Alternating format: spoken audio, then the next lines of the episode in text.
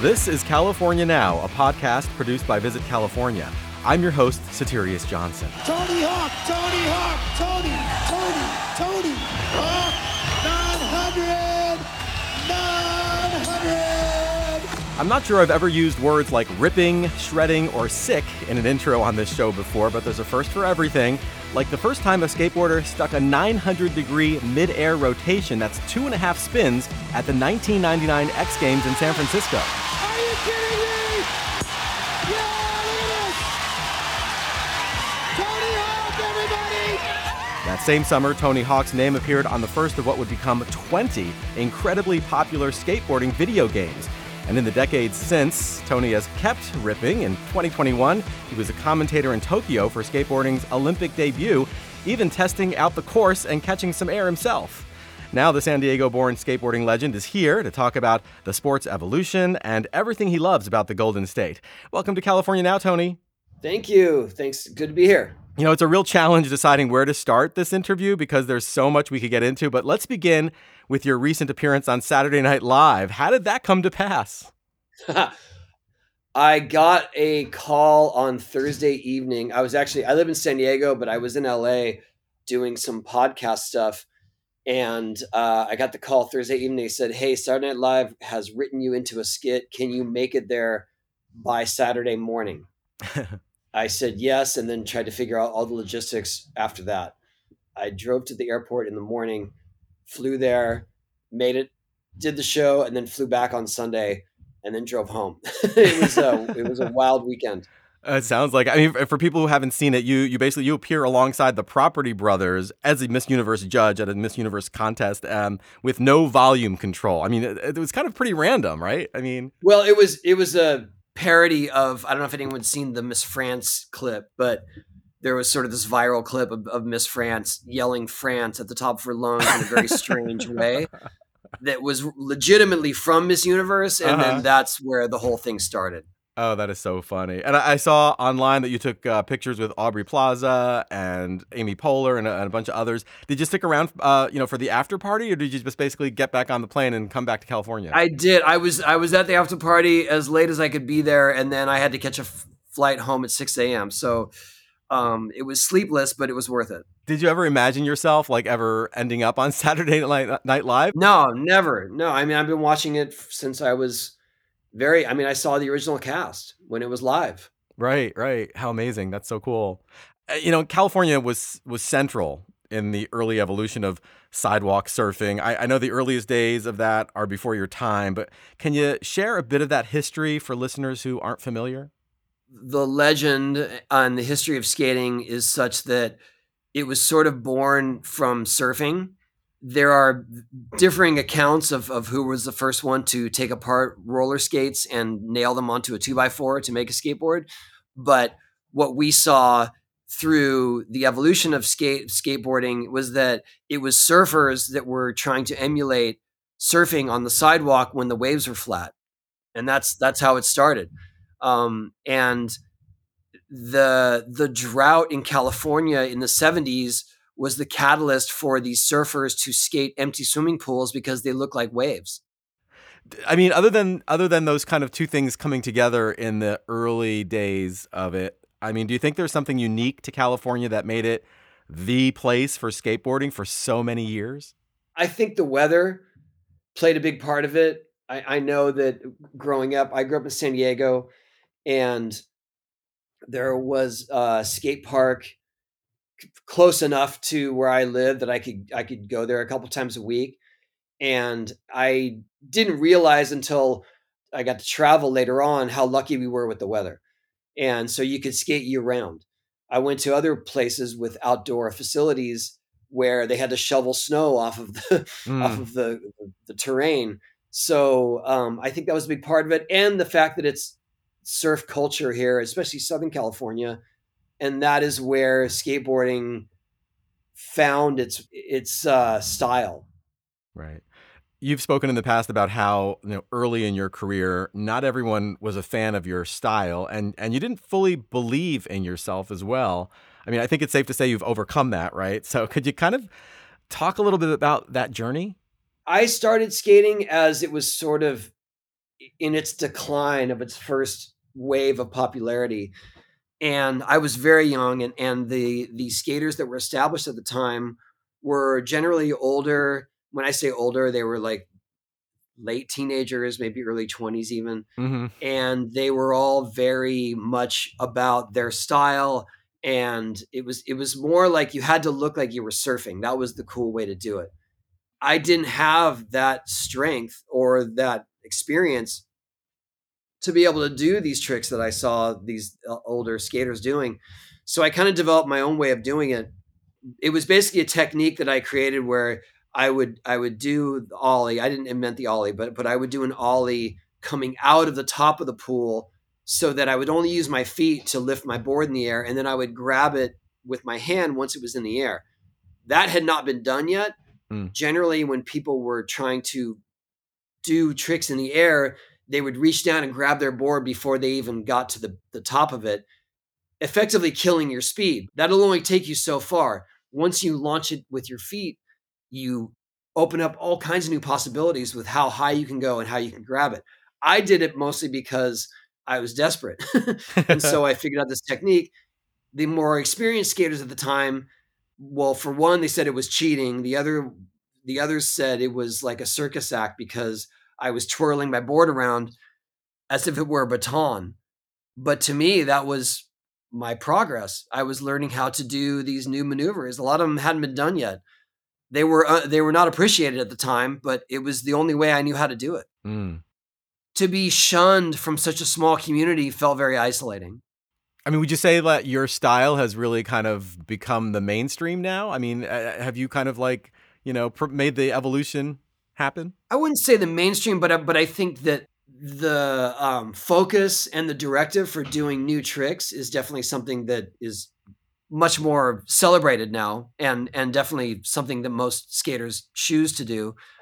Doing all these into airs is just the that's just the way to do it now. There's no question. Like i'm, I'm literally I, I am right now in a room behind my vert ramp and i'm watching two people skate that are ollieing into their airs every time that's, that's what's happening in my eyesight as i speak to you Oh, that's so funny. Now, you appeared on a YouTube series called Do a Kickflip not that long ago. A kickflip is where, for people who don't know, the skater makes their deck do kind of a mid-air barrel roll and the idea is you you go around handing out prizes to anybody who lands one. Here's a quick clip. I see two kids skating the curb right here do a kickflip look at right on on cue yes see that that was sick So I mean that had to be a lot of fun. Was it a surprise that so many people were ready to to land a kickflip on demand? Yes and no. I think that if I'm looking back at my history with skating and that I I remember kickflips being invented sometime around 1982 or 83 and it was still something that very few people could do to think that you could just yell it out at a random kid on a skateboard now and they'll probably do it. I think that to me is just shows how far skateboarding has come, but it's also also still very surprising. That concept, do a kickflip, had already existed before I hosted it. It just happened that when I did it, it kind of blew up because we had we had a lot of success with our with our day out, and um, it was fun. I mean, that was you know that that like I said, it just it just is an example of how how evolved skateboarding is and how how much it permeates mainstream culture to find kids out skating on the street and they can do advanced tricks. So, what advice do you have for young people today who love skateboarding and dream of going pro? First thing is that you always want to keep challenging yourself. You don't want to rest on your accolades. With skateboarding, you could be a flash in the pan very easily. So you've got to keep trying to outdo yourself and and not like if your if your only aspiration is to be rich or famous, then you get a taste of that, you start to lose your motivation. But if your aspiration is just to keep getting better, that's how you stay relevant. I, I would say also get outside your comfort zone. A lot of skaters will sort of focus in on a very specific discipline or a style of trick. That's cool, especially if you're doing stuff that's innovative, but you want to be more well rounded because if you want to be a professional skateboarder, inevitably you're going to get thrown into a situation that is outside your comfort zone. Mm. You know, we we started this episode with tape of you landing that first 900 ever back in 1999. Since then, others, including a 12 year old kid, have spun even further all the way to a 1080. 1260. 1260. Oh, gosh. I, Yeah. What was your reaction when you first heard that? Oh, I was excited. I mean, that that is the evolution of skating, and it, it will keep going. you know what I mean? I I never imagined that was the the end all. Like I I learned, I learned five forties um, when I was a teenager. I learned seven twenties uh, in nineteen I, in nineteen eighty five. I, I did the first nine hundred in nineteen ninety nine, and um, skating continues to evolve because each new generation sees what's possible and that's the starting point I mean, skateboarding recently became an Olympic sport, as I mentioned earlier, and I know you were on hand for that in Tokyo. Where do you see skateboarding going from here? um i think more more international recognition and participation um and and a lot of that is because of the olympic exposure but a lot of it is because we were finally people are starting to realize the the health benefits to skateboarding the mental uh wellness benefits through for kids to be active and be and do something that is in their own voice and at their own pace. I see now thriving skate scenes in places like Uganda Hmm. and Ethiopia Mhm. and China um, and Thailand and uh, South America. And so that's something that hasn't happened before. And I think it just, there's a tipping point for skateboarding where it's now here to stay. Is there anything you hope to see done differently at the Olympics in 2024? I, I I think it's too close to add a new discipline, but I would like to see vert skating as a discipline in the Olympics because I do feel like it is truly something different than what you are seeing now in the games. When you see vert skating, it's the high flying moves, it's the spinning moves, and you're only getting a taste of that in the park event. And you know, the Olympics in 2028 are going to be in LA, kind of like your home turf. So that's that's pretty cool. I would say that my, my dream is is that we do a vert event at the 2028 games. Right. So are you going to get in touch with the Olympic Committee to see if you can make that happen? Uh, I am doing my part by uh, putting on uh, vert events. I, I I have a ramp that is portable, so I'm doing different events with my ramp and trying to raise the profile, and in turn, hopefully, doing qualifying events. And you're keeping yourself busy in in a lot of other arenas as well. I, I you have a restaurant set to open in Encinitas this year. Uh, it's called Chick and Hawk or Chicken Hawk. I love the name. What can you tell us about it? I've been working with a friend of mine, Chef Andrew Bachelier. He started a restaurant here in Carlsbad called Jeune and Jolie, which actually just won a Michelin star last year for their menu. He and I, through COVID, got to know each other and we started talking about our love for hot Nashville chicken sandwiches. Hmm. And he said, You know, I think I, I have an idea for a recipe. And then he created this recipe and we said, Let's let's try to find a place. So we have the location. We're still struggling to get it permitted, but I do think it will happen this year. That's that's great. I, I also hear that the restaurant's design will be inspired by '90s surf and skate culture. Is that right? Let's just say that there there there is a, a, big ode to the place I grew up skating, Del Mar Skate Ranch, um, in its heyday. Okay. Oh, that's cool. Stay tuned. Right. Stay tuned. Yeah, I wish I could tell you a date. You mentioned Jeune and Jolie. Have you been there? Oh yeah, Yeah. What do you think of it? it's, it's a great restaurant. It's one of the best in Carlsbad. I mean, uh, Chef Andrew left there, but um, there are plenty. I mean, I live in San Diego, and there are in, amazing restaurants, especially here in North County. So, you know, as you're developing Chicken Hawk, I mean, I, I see that you've been doing pop ups around San Diego. Is that kind of like a test run kind of thing? And how's it been going? Um, it's been going great. I mean, it, Chef Andrew has already has his fan base, so they are following around. But it also is just us trying to keep the awareness going while we're stuck in permit limbo. I saw one of the signature sandwiches uh, called, it's called the Birdman after your nickname. Yeah. What does it have on it? Uh, I I mean, it's well, it's. I I think his sauce is what's unique about the hot chicken, but it's got the the usual coleslaw and, and pickles, and it's great. I would highly recommend chasing one of the pop ups and getting there early because they run out. Where is there like a website people can can find them on? If you follow the Instagram feed for Chicken Hawk, yeah. That sounds really great. I mean, there, there's kind of this recurring gag among your fans and on Twitter of people misidentifying you, like, "Oh yeah, oh your ID says Tony Hawk, like the skateboarder. Wonder what he's up to." And you know, answer, "Well, this is you know, is there is there?" Uh, it's more it's more that my ID says Anthony, and and somehow they can't make that connection. Oh, that's hilarious. that's usually what trips people up.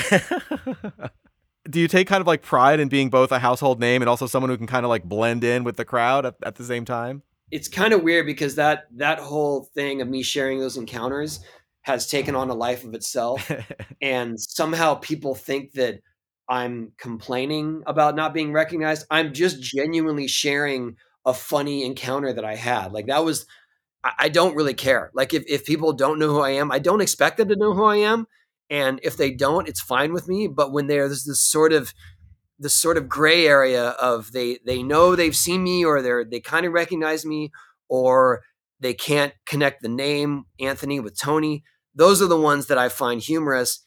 The thing that is fun about those is that I'm not going to come out and tell them unless they ask. Right. And that drives my daughter crazy. Because there'll be some confusion. She's like, why didn't you just tell them? I go, they didn't ask. They said, "Did anyone ever tell you you look like Tony Hawk?" And I said, "Yes." well, listen, uh, Tony, I, I really want to hear about some of the some of your favorite places to go to. So let's imagine I'm a friend from out of state and you're showing me around. So, what are some of your go-to spots? Like it could be a favorite for coffee or breakfast, a quirky place, a fancy restaurant. You tell me. Let's see. Well, I live in, in North County, San Diego. I would say coffee shops here, Lofty Coffee, um, Pelly's Fish Market here is actually a place to buy raw fish, but their fish tacos are um, exceptional and and kind of uh, incomparable. So, uh, other than that, I, I love the beaches around here. Um, Carlsbad State Beach is not too crowded. Uh, you know, North County, Del Mar, Cardiff, Oceanside, Carlsbad is sort of the last bastion of of small beach towns here in California. Mm-hmm. So I love it here, being able to go to those places. I would say Balboa Park or the zoo if you're a real tourist, because mm-hmm. it's really cool there. Yeah. Uh, and oh, actually, we took one of our sons for his uh, 20th birthday to the zoo. oh, that's really great. Not too long ago. Huh. Yeah. And then uh, downtown is great. Um, Animae restaurant i think is probably one of the best restaurants if not the best restaurant in san diego. So what kind of cuisine is that and what would you recommend ordering there?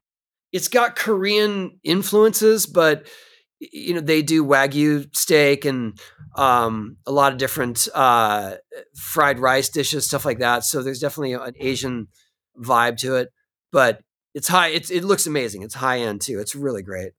And then if you want just a typical San Diego Fare Roberto's taco shop. You can find one almost anywhere in San Diego, anywhere in North County. I remember that was my go-to as a kid, roll tacos throughout my whole life. Right, and we actually ate there on the podcast. We were, we did a we went we were uh, we did a taco kind of tasting there, and uh, it was really great. I mean, a little little kind of shack that you order and then eat right outside there. Very informal, but so so good. That's the vibe for sure.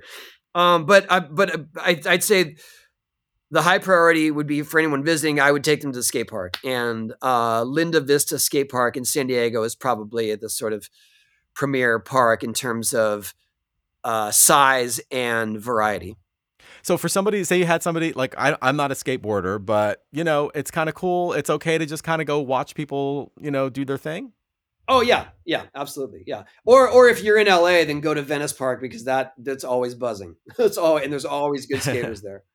So what's another go-to spot that you'd want to bring somebody like uh, who was visiting from out of state? Like you wanted to give them kind of the the North County San Diego experience. Like what's something not to miss? Uh, Legoland. Legoland. Okay, yeah, we've we've we've spoken to people there too. That's so great. It's very cool. Um, in fact, uh, fun fact: I was the first one to buy an ambassador pass when it opened uh, because my kids were right in that age range and they were all they loved Legos. So I bought the first lifetime ambassador pass at Legoland, California, and I still have it. Wow, that's so great. What's your what's your like favorite thing to do when you're there? Well, my kids are older now, so they want to go on the roller coasters. So the Dragon Coaster is always a big hit. How many times have you been there? Oh, too, too many to count. Tony, you've you've lived in San Diego all your life and you've raised your family there. What do you think makes it a great place for families? Um, well, I think there are there's so many open spaces. Uh, there are plenty of activities. You know, the San Diego, it's not like to go to the beach is not a full day outing. It's very much like we'll drive to the beach for a couple hours, we'll come back home. Places like La Jolla, Old Town, you know, there's just there's plenty of, of other places to visit as well. And the neighborhoods are all very kid friendly. That's so great. What's another like one or two? Say I wanted to get like, you know, I wanted to go and get kind of like a fancy dinner out some night. Like, what's your go to place? I will tell you the best sushi in San Diego is, is Hidden Fish. Definitely book your reservations weeks in advance. You will not regret it. And what makes it so special? they have some of the best fish and they take great care in their flavors and i think that the omakase course is like 16 pieces and they mm. i mean literally just bring you one piece at a time but it's great oh amazing so you can really kind of savor it and just yes. appreciate each piece yeah. one at a time where where is that restaurant uh that is in Clairemont mesa Great. Well, these are all really great recommendations. Uh, you know, there's one other thing I want to do before we let you go, though. It's called the California Questionnaire. And the idea is we go through this list kind of rapid fire style to get at what you love about living in California. And we've done this in the past with everyone from Kevin Costner to Cheech Marin. So are you ready for the California Questionnaire? Sure. All right, here we go. Where do you live and why there? Uh, I live in Encinitas because it's still San Diego, but uh, it's near the beach and it's close enough to LA that I can get there in a reasonable time. What's your greatest California love? Uh, the weather. What's the biggest misperception about Californians? That it's Beverly Hills 90210.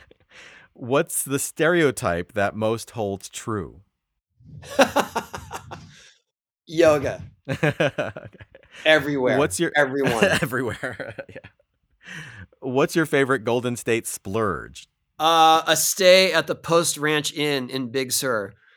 It's definitely a splurge, but it's very magical. Um, in fact, I think that the last time we were there, my wife and I were in the hot tub outside, and some a family of deer came up to check us out. Let's say it's time for a road trip. Where are you going? Probably to Half Moon Bay to visit my brother. If you could decree an official state culinary experience, what would it be? Oh wow. Um it would it would probably be Mexican food. It's a taco stand vibe, you know, kind of like a, a Roberto's or a uh, up here we have Pablo's and Rudy's. Any of those are, are going to give you the stereotypical Mexican fare, somewhat street food, but not quite. Right. Where would you go for the ultimate shopping spree?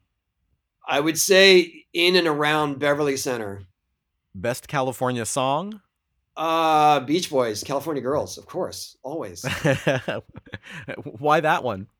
Because he, he's it's it's about traveling the world and just wishing that he could bring everyone back to California to show them what it's like here. Would you sing a bit of it? I wish they all could be California girls. Nice, nice. how would your California dream day unfold? Like, how, what would you do to start? Where would you go? After that, how would you wrap it up? That kind of thing. Uh, dream day would start. Well, you know, for me, it would be it would be more board sports focused. So, um, dream day would start early in the morning, uh, with a sunrise surf session water's glassy, waves are good, and then this would be the super California dream. Uh, it would be in the wintertime, and then midday drive up to either Mountain High or Big Bear and go snowboarding um, until before the sun sets, and then um, go to a skate park for uh, an evening session. That would be the surf, skate, snow dream realized. And there are very few places you could do that except California. Absolutely, absolutely. Well, Tony, listen, this has been really awesome. Thank you so much for joining us on California Now. Cool. Thanks for having me.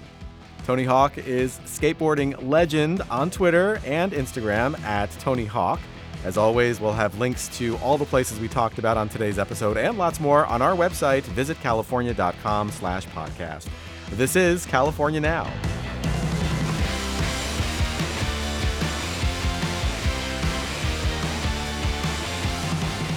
Thank you for listening to California Now. We hope to see you in the Golden State soon. This podcast is produced by Visit California. I'm your host, Soterios Johnson. You can find our show on Spotify, iTunes, Stitcher, or wherever you get your podcasts. And check out the Visit California Instagram. It's the place to go for travel inspiration, tips from locals, and beautiful sunsets every Sunday. The handle is at Visit California.